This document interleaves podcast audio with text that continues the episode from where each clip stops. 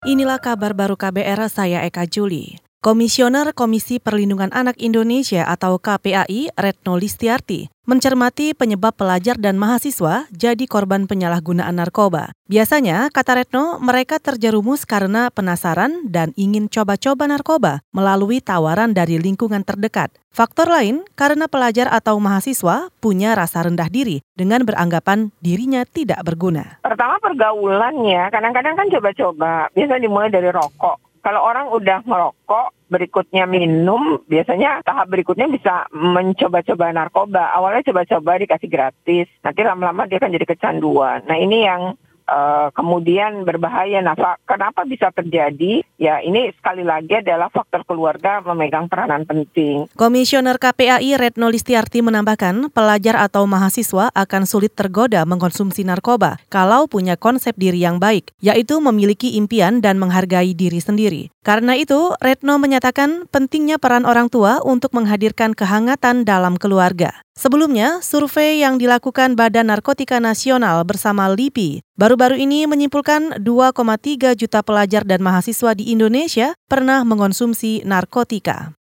Kita ke informasi lain, Komnas HAM meminta kepada kepolisian untuk ikut dilibatkan dalam proses uji balistik proyektil peluru yang ditemukan di dua tubuh korban tewas akibat kerusuhan 21-22 Mei lalu. Anggota Komnas HAM, Amiruddin, mengatakan untuk sementara ini hanya bisa menunggu laporan dari kepolisian karena tidak memiliki alat dan kemampuan untuk melakukan uji balistik. Menurutnya, temuan proyektil ini penting untuk mengungkap siapa yang menggunakan senjata api dalam kerusuhan itu. Makanya kuncinya yaitu di dua proyektil itu.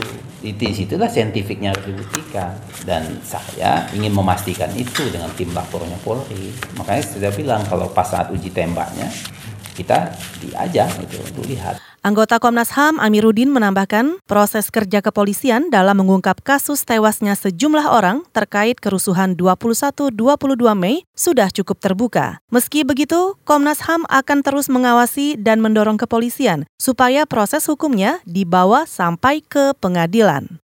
Kita ke Jawa Timur. Gubernur Jawa Timur Hovifah Indar Parawansa kembali memastikan tidak bisa hadir dalam sidang kasus dugaan suap jual beli jabatan di lingkungan Kementerian Agama. Sidangnya digelar di Pengadilan Tipikor Jakarta hari ini. Hovifah beralasan ketidakhadiran dirinya sebagai saksi di pengadilan karena sedang mempersiapkan acara pernikahan anaknya yang akan digelar Jumat lusa. Saya minta karena hari ini saya masih pada prosesi apa rangkaian pernikahan anak saya, jadi saya minta untuk diundur pada Rabu depan. Hmm, tapi ada surat panggilannya Bu ya untuk menghadiri sidang Bu ya?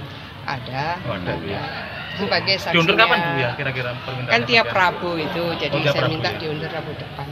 Karena sudah mangkir dua kali, Gubernur Jawa Timur Hovifah Indar Parawansa berjanji pada persidangan berikutnya atau minggu depan dirinya akan hadir. Selain Gubernur Jawa Timur, KPK juga memanggil Menteri Agama Lukman Hakim Saifuddin. Keduanya diminta bersaksi untuk dua terdakwa, yakni Kakanwil Kementerian Agama Jawa Timur, Haris Hasanuddin, dan Kepala Kantor Kementerian Agama Gresik Muhammad Muafak Wirahadi. Saudara Direktorat Jenderal Imigrasi menyatakan siap mengantisipasi kasus kawin kontrak di Kalimantan Barat. Dirjen Imigrasi Roni Franky Sompi berharap siapa saja yang punya informasi tentang warga negara Indonesia maupun asing yang diduga melakukan kawin kontrak dapat segera melaporkannya ke Ditjen Imigrasi. Akan melakukan deportasi terhadap mereka bahkan sampai ke sidang pengadilan. Kami juga sudah memerintahkan kawan-kawan yang bertugas di Kalimantan Barat.